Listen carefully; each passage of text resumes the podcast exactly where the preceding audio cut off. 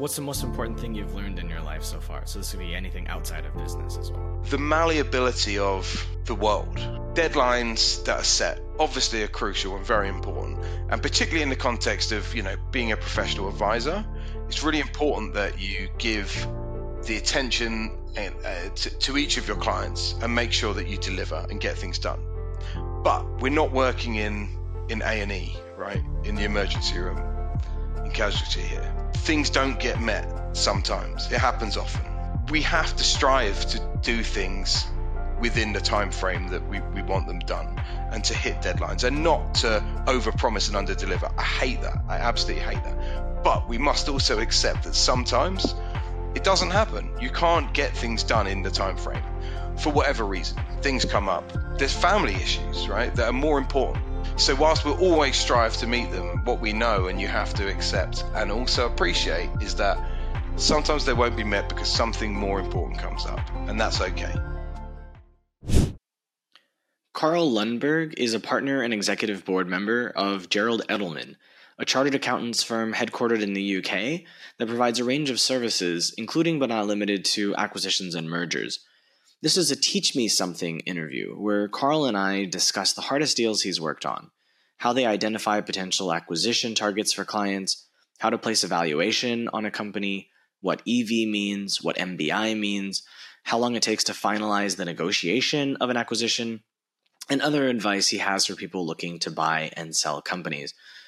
This was a really interesting conversation I had with Carl. I know you're going to like it, so let's get to it now. What has been the most thrilling purchase or sale you've been a part of in your career? Wow, that's a uh, that's that's a big question. Um, I um, there's been a few in the last few years, so I, I would say it's not necessarily um, going to be the largest one that I've worked on. Um, some are some are you know more satisfying, I would say, um, even at the smaller end.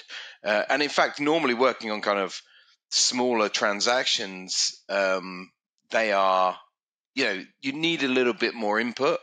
The buyers and the sellers actually need a bit more support to get the deal done.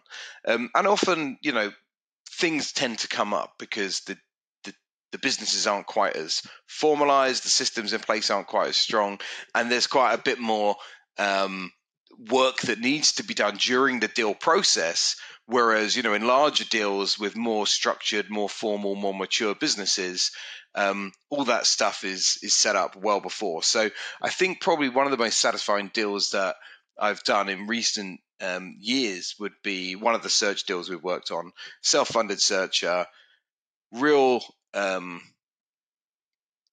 optimistic outlook, identified a business that's doing well as it is, but can see they can see that there are huge opportunities to grow, and not just organically, but also through acquisition.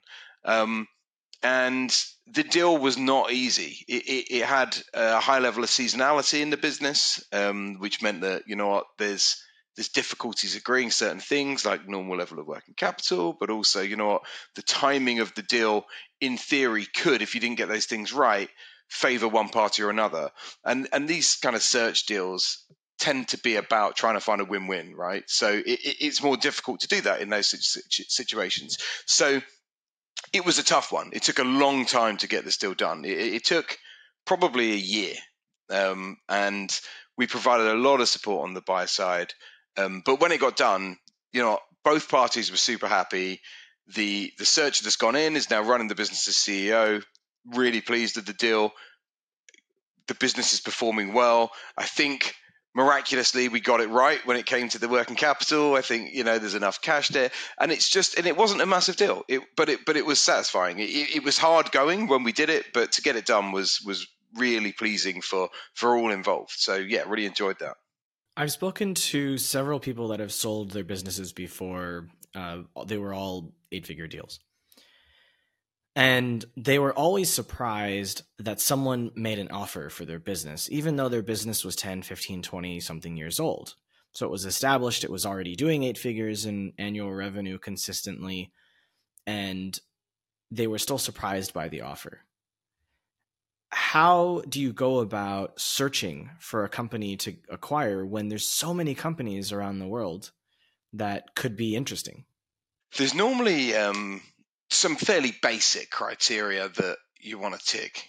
Um, so when we're talking about search funds or, or self-funded searches, but kind of that search fund type acquisition model where someone's going to buy it to go in to run it post deal, and, and and often there's a good management team, and so there's not the need for the searcher to go in a CEO. But but generally talking about those types of deals, it it feels, I think, when you're particularly if you're a searcher from from you know my experience talking to them, is that actually it's really difficult to find a company out there that's the right one to buy. And you don't want to get it wrong. I think there's a lot of, and this is one of the benefits of search, investing in search over investing in kind of traditional private equity is that the searcher really cares, right? Because it's their career. They've only got one shot. If you've got a, a fund that's going to buy 15, 20 businesses, you know, um, and and you're not a principal anyway. You're you're kind of getting a fee to manage the money. Okay, look, there's a carry, so you want it to work, but actually, there's no real skin in the game. Um, the the the searchers probably take more care um, than traditional PE in finding the right deal. But the reality is, there are a lot of companies out there that tick the boxes, and that basic criteria is cash flow positive, um, and generally a succession requirement because that's something that a searcher can offer if they're going to intend to go in to run the business.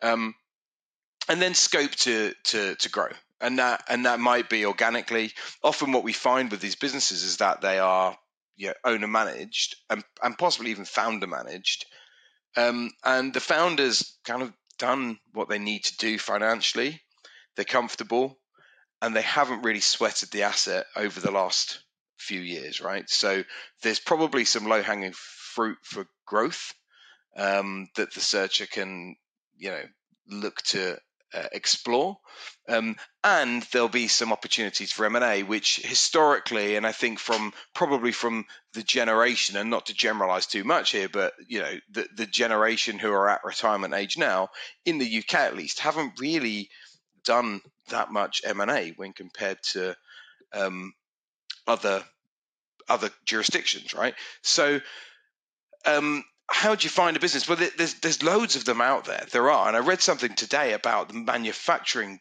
um, industry.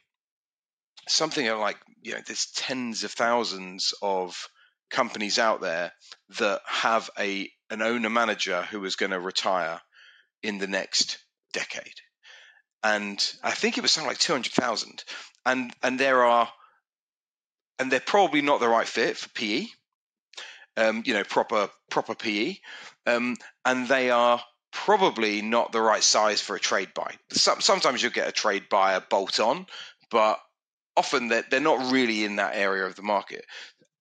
And optimistically, there's maybe 5,000 buyers out there, and probably in the UK, searches maybe 200. So there's there's loads to pick from. There's loads to pick from.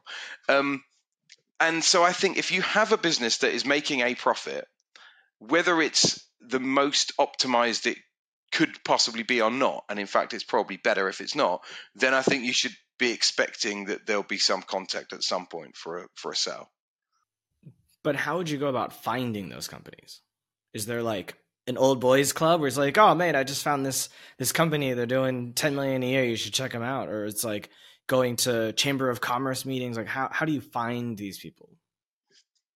Yeah, well, that that is the that's the difficulty. But there are there's kind of a fairly well trodden path now of um, yeah, search approach, um, and really it's broken into what I would some people would say it's kind of two key areas, but probably three in my view.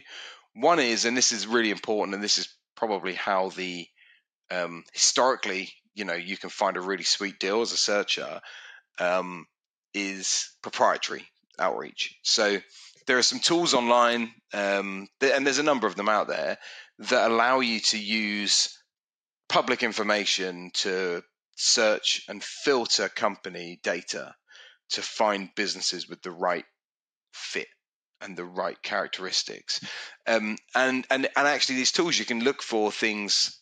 I mean, you can search on all sorts of um, criteria, but including age of directors, who the owners are, geographical location, turnover. Although obviously the the UK kind of public accounting um, requirements, the public disclosure requirements, mean that most small owner managed businesses don't have to report revenue, but it might be out there.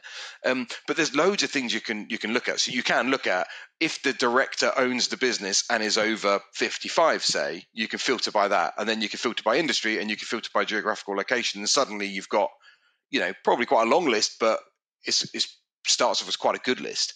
So the proprietary outreach is is is really the way to get the best deals and, and find an off market deal potentially, although it's, it's, it's tough to do that. And normally, if you find a company that's not on the market and you approach them, you know you can you can expect that they're going to shop around before they say yes or no to you, right? Um, so you kind of bring them to the market. Um, but really, if you can if you can find a business like that, there's great opportunities, and I think the way searchers have done really good deals, and we've worked on a few with some really good people in the space um, who have identified off-market opportunities, formed really close relationships with the owner managers, and actually ended up doing off-market deals that have been, you know, maybe three x earnings. Um, or slightly above, which you know immediately, you know, day one you're in the money. Um, so, so, so that's kind of step one: proprietary outreach, and a lot of searchers will use um, interns to kind of do a lot of the, the heavy lifting on that. Um, particularly if you structure it well and, and structure that kind of um, intern program, you can you can get it running like a pretty well oiled machine. Um, and then you've got um, really you've the other two then are, are could be bucketed you know put into one bucket, but you've got brokers and advisors. Um, and the reason I separate them is because it's much much nicer on the buy side to be doing a deal with a client who's got a proper M&A sell side advisor than it is with just a broker. Because the brokers and uh, again not to be disparaging here but sometimes you will find that some of the brokers set unrealistic value expectations for their clients on the sell side um, and then don't help you to to to kind of bring them back to reality they leave that to you to do right um, but they do get a lot of deal flow. So if you know, ultimately it is a bit of a numbers game, and and you've got to kiss a lot of frogs, and you need to get you need to look at a lot of deals. And and the, the best way to look at a lot of deals is to look at these kind of bulk broker houses that have got deals, particularly if you're looking for an industry, you know, if you've got a fairly focused search. Um, but yeah, the M&A advisors actually normally if someone's engaged a proper advisor, not only is it going to make the deal process easier because you know you've kind of got you're all working to a common goal and they've got someone that they feel like they can trust. Well of course they can because it's their person that they've engaged who's going to help them walk them through processes look think detail like what's normal working capital and stuff like that. Um, but also it means that they've committed and they are committed to selling their business because they probably paid this this advisor some form of retainer right? So so they're kind of the three routes to doing it. It's not easy but it does work. And so it takes a lot of time. As i say it takes a lot of um you know kissing of frogs but yeah people get there.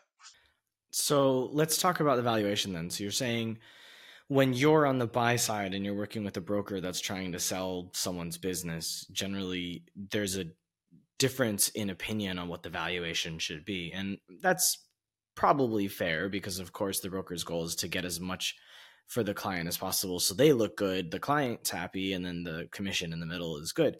But in some instances, it's not realistic. So, how do you go about valuing a company that's brought to you? It depends on um, it depends on the business, the industry, and what they're trying to do. We actually do um, valuations, formal valuation reports for a number of different reasons. Right, at Gerald Edelman, we, we will get asked to, to do a, a, valuation in a say a contentious situation where there's a you know a shareholder exiting a business, for example, and, and there's a dispute over the value. Um, in those, then there are some fairly well um, documented, you know, and, and adopted methodologies for for doing valuations. Right, so there's the international um, valuation standards, um, and and basically, what it will say is how how do you approach evaluation? Well, if there's a recent transaction, you take that. If it if if it's uh, you know recent enough, Um, if there are then comparable transactions, you can look at those um, and look at the methodology there as well. Um, but ultimately, the value of a business, in summary, is the present value of the future cash flows, right? Of course, when you're thinking about what the present value of the future cash flows is, there is a hugely subjective part there, which is well, at what rate do you discount to present value? Um, so what people tend to do, as as you would have seen in the market, is they take earnings and they just apply a multiple, which is effectively the inverse of that, right? It's how many times earnings will we pay for this business? Um, so realistically, what you would do is look at recent deals, look at what your appetite is, look at the cost of capital, um, and then look at the business as well and the growth traje- trajectory and try to establish look what's a reasonable multiple that i'm going to pay of earnings of this business? And the next thing to do is you've got a multiple well actually yeah what what is earnings? Do we look at ebitda or actually do we look at ebit? Because it's got some you know it's capital intensive for example. So actually if you've got if you've got a material depreciation charge and you know that capex is a is a material um, expense in this business, well, maybe EBIT is the right um, figure to apply the multiple to. So it really does depend, but I think generally the market tends to move fairly consistently. And so you can feel that, look, three, four years ago, people might have been paying six or seven X for things you know, in COVID, if people were doing deals, they were paying, you know, probably half that, and then it's gradually kind of moving since. But at the moment, we're seeing deals in in you know the SME space of between four and a half and five and a half generally. Hey, just give me 10 seconds of your time. I really appreciate you listening to the episode so far, and I hope you're loving it. And if you are, I would love to ask you to subscribe to the channel because what we do is a lot of work. And every week we bring you a new guest and a new story. And what we do requires so much love so that we can bring you something amazing. And every week we're trying really hard to get better guests that have better stories and improve our ability to tell their stories. So your subscription lets the algorithm know that what we're doing is fantastic. And no commitment, it's free to do. And if you don't like what we're doing later on, you can always unsubscribe. And either way, we would love a like if you don't feel like subscribing at this time. Thank you very much, and we'll take you back to the show now. Does anyone consider a multiple of gross revenue, or is it always just profit? Um, gross revenue multiples are used often for early stage businesses that may you know maybe in high growth and not yet um, profit generative or you know they have a small margin at the moment because there's investment in growth um, so yes this does happen um, for for mature or stable businesses less often but certain industries will command revenue multiples and normally that's things like tech. So if you've got a SaaS type business or a business with a significant tech element, even if it has got some manual um, application as well and some manual workforce, um, you can get a revenue multiple um, in those sectors. So I think if you take SaaS, for example, the the marginal cost of adding a client is minimal right? Um, not the cost of acquisition, I mean, but the cost, the marginal cost to service a new client is is is not significant, and that's why they say, well, actually, if you've got revenue, the margins are fairly consistent. We can just buy it based on a revenue multiple.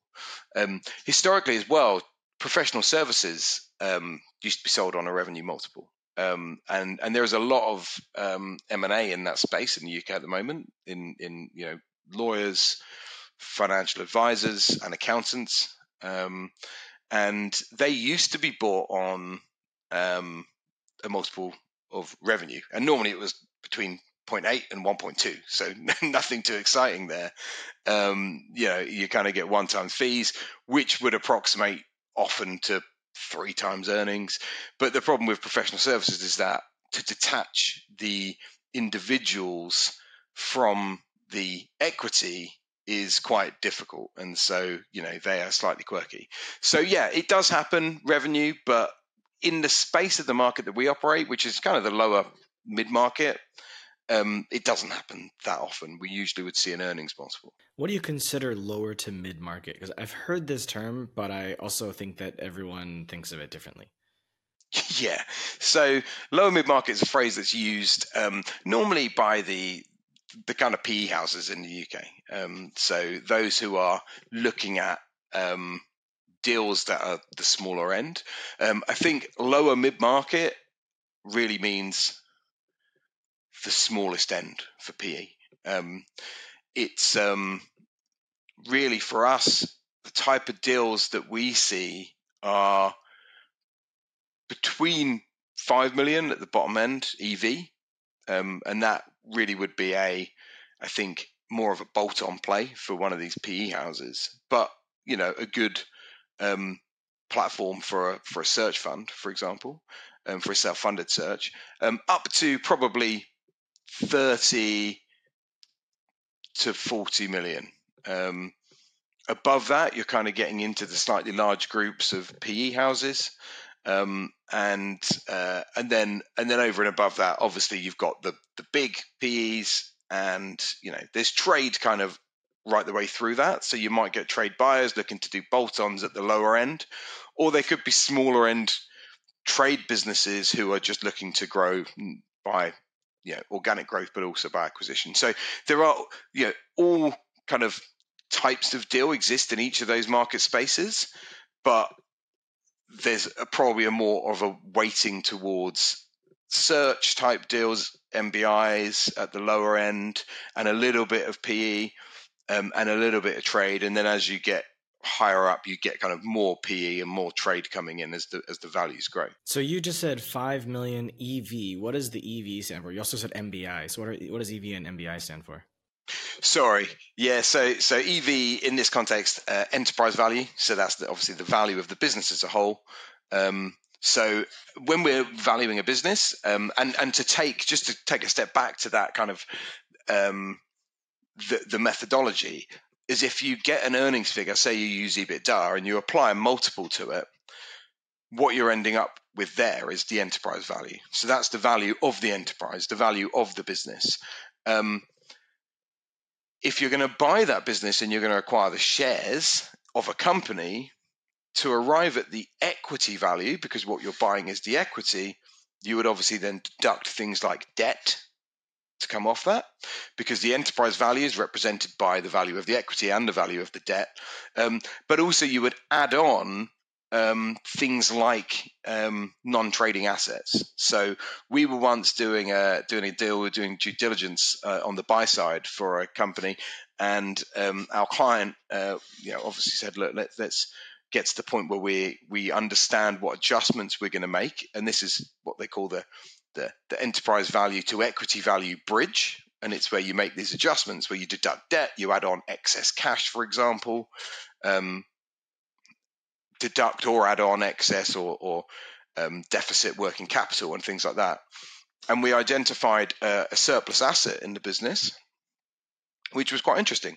It was a it was a, a an actual flying um, Spitfire aircraft from from from from the uh, yeah from well, probably back in the 1930s um, and and this uh, the this owner manager had basically bought it I think at an auction one day or something pro- probably when drunk and um, and obviously he bought it in the company uh, and so um, yeah, it was obviously a surplus asset. It, it, was nothing to do with the business, and so we we added that on. It was then you know, taken out by the um, by the seller. But so that's kind of the difference between your your enterprise value and your equity value um, is that non-trading assets, surplus assets, debt, and other items like that are then adjusted to get to equity value. Um, and when I say MBI, what I mean is a management buy-in. Um, so a management buy-in would be where you have someone externally who wants to go into the business, acquire it, and then go in and run it. Um, so lots of search deals are perceived as MBIs historically. Um, they have been. Now, the more attractive ones for investors are actually where you have at least a very good tier, second tier management. So, while someone may go in to run the business, there is still quite a consistent management team pre and post deal who understand the business and, and kind of can provide that continuity um, at that level.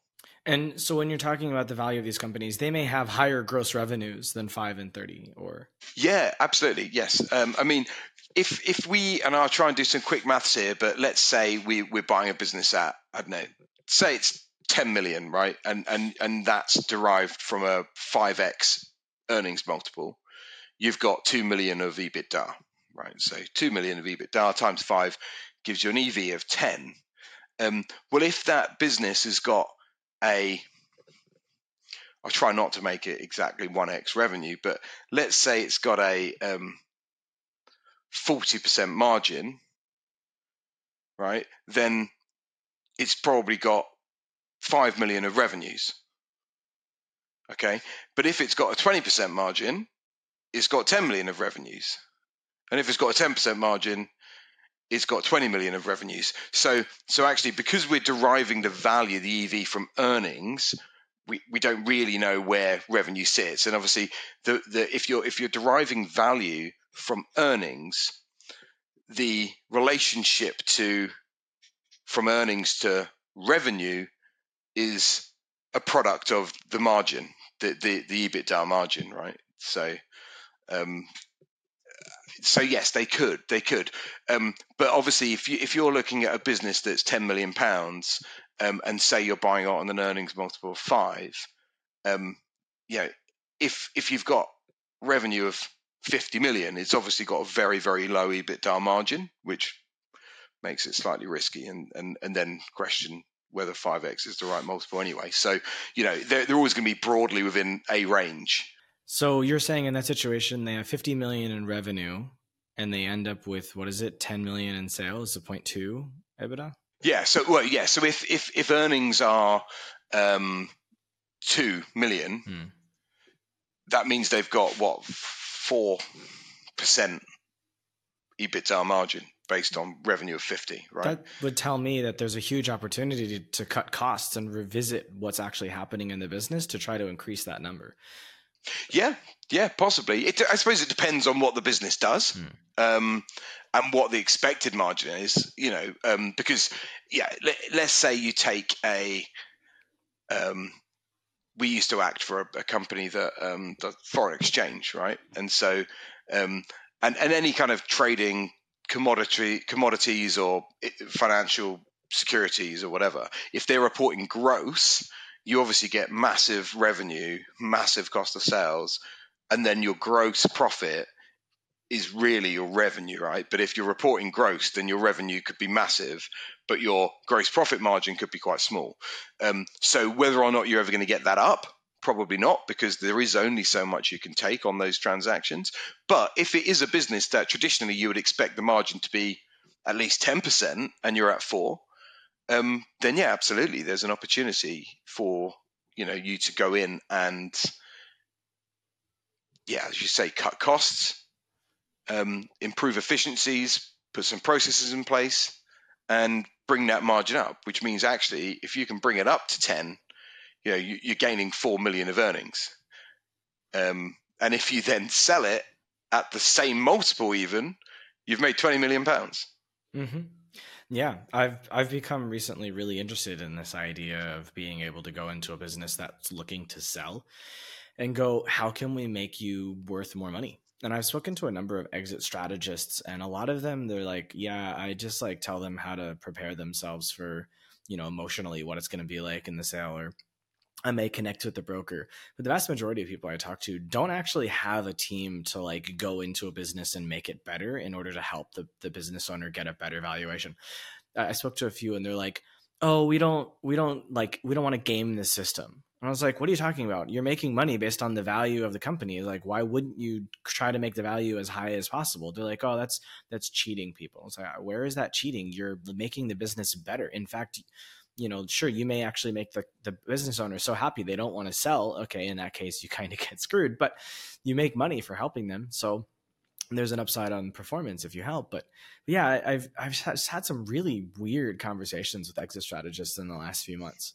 I think I think as long as it comes down to um, as long as the earnings that you the, that improvement in earnings, whether it comes from increasing revenue, which one of my partners, you know, insists is the easiest way in that sort of situation. Actually, not necessarily the example we just had, where clearly the margin's not right, but if your margins are appropriate and at the right level, the easiest way to increase earnings, so my my partner will will will preach, is to increase revenue because you know if your margins are consistent, you increase revenue, and actually particularly in your incumbent customer base.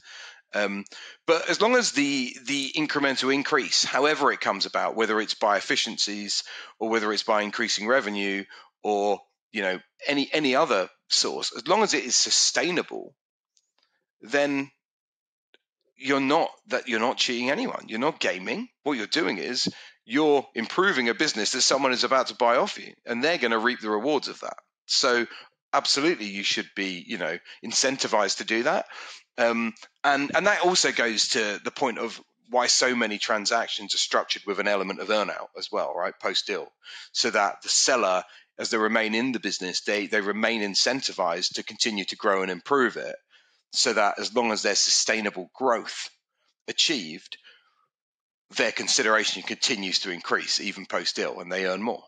Sure. What's something that you come across that I haven't really thought of to ask? Um, I think it's there's a there's a few there's a few bits. I mean, focusing on the sell side, I think is a really good point you made about actually not only stepping in to say, okay, let's prepare your data room and let's and let's make sure you've got employment contracts in place and and make sure that you know you're you're DD ready. But actually, question one is is now the right time to sell. And actually, if we can defer by six, nine, 12 months, what can we achieve in that time? Because the point that we discussed a moment ago is actually, you know, if you're if you're selling at a multiple of five, say, if you can improve earnings by a million, that's five million pounds extra on the consideration. So, you know, these smaller gains at the earnings level have significant impact if you're thinking about setting up, right? Because you're not going to take that benefit for the future years, but you're going to get paid a capital sum for it today. So I think you're absolutely right in that stepping in to say not only let's get you DD ready, prepare a data room and everything else, but let's look at the business and see if there is anything that we can achieve here before we sell um, to make it one more saleable but also improve the value that you could achieve is super important. Um, and i think on the buy side what we would be looking at as advisors there and doing due diligence is to say okay we're very comfortable with this. We want to buy those earnings but we just want to make sure that it is sustainable and that this isn't just a one-off you know item or it's this year it's going to happen but it's going to have an impact elsewhere. And actually by putting your prices up to increase your earnings this year next year half your customers are going to leave right? So they're the sorts of concerns that we might have on the buy side. So i think it's just thinking about things from both perspectives. And as i said earlier on trying to create effectively a win-win right for buyer and seller because that is that's something that I've kind of learned over time with experience is, is the most important thing. Going into a transaction or really any any commercial or business situation with a view that actually I want to get the best deal here for me.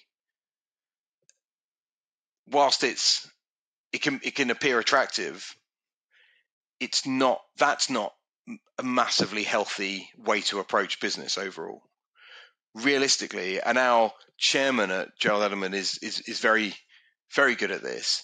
Um, is actually going into things to say, do you know what? Let's just n- negotiate sensibly and try to create that win-win. Because if you don't have a win-win, ultimately, no one's going to win. So that's really important, I think, in these transactions, and and that's really one of the things that I really enjoy about working with searchers is that for them, it's really important that not only do they get a transaction completed, but generally as well that the seller has a good deal. Often some of it is rolled into equity, so some of their consideration will be rolled into equity, so they maintain the stake going forward. And actually, growth post deal they get a bit of as well, and it's all very collaborative, and that's that's one of the really important things, and and kind of the most enjoyable things I um, have experienced in in working in this space. What other additional advice might you be able to provide based on your experience having done this so far? I think in the context of transactions, and again, uh, yeah, as I say, mo- most of my work is done on the buy side. I think what's important is having some element of focus. I think a lot of searchers are very generalist, and I know people like to be opportunistic, and I think that's fine to maintain an open mind. But I think if you're searching for something, um, having at least a even if it's still fairly broad, but having some focus of what it is you're looking for is very important.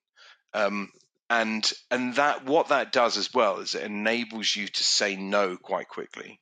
So I always say to people, have a list of deal breakers and go through that first. Because if you get something in front of you and it doesn't tick all of those boxes, then you can very quickly say no and move on to something else. One, you're saving your time, which means you're going to get to another deal quicker, and it means that you'll find the right one quicker. And two, it means that actually what what sell side advisors really like and brokers is a quick no. If it's going to be a no, to tell them as quick as possible, right?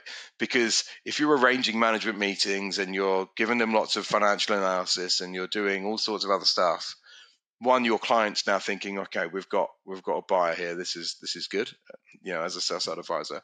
Um, but also it takes time. It takes the, the advisor's time. It takes the client's time. And then if you get a no later sometimes that happens and things come out and, and it can't be helped. But if if it's something that you could have known earlier or that you could have put a cross next to one of your these must be ticked boxes day one then I think that's super important. It saves everyone time, and it also protects your reputation in the market and people are going to be more willing to show you deals. What's the most important thing you've learned in your life so far? So this could be anything outside of business as well, or outside of your, you know what you do on a daily basis with your job. Something, and this came up um, this morning, interestingly, when I was having a conversation with a colleague. It's and actually, I I also heard this um, uh, discussed by um, someone who is quite quite high profile um, a few months ago, and it is it's the malleability of the world.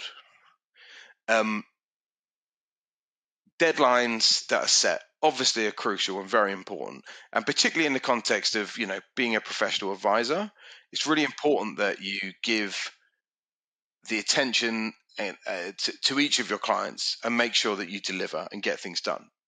But we're not working in in A and E, right? In the emergency room, in casualty here.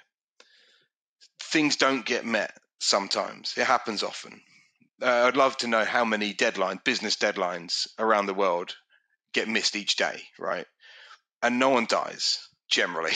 okay, so we have to strive to do things within the time frame that we, we want them done and to hit deadlines and not to overpromise and underdeliver. I hate that. I absolutely hate that. But we must also accept that sometimes it doesn't happen. You can't get things done in the time frame for whatever reason. Things come up. There's family issues, right, that are more important for for it could be the partner, but it could be the trainee. It could be you know the secretary at the clients or you know whoever. And we, we need to accept that you know what these things happen and to move on. And i think that i've seen actually as i've as i've kind of um, gained experience and, and worked in professional services for longer and worked with lots of different businesses over the years that deadlines often are nonsense right? Um, and it's a it's a you know best endeavors type situation. So, whilst we'll always strive to meet them, what we know and you have to accept and also appreciate is that sometimes they won't be met because something more important comes up, and that's okay.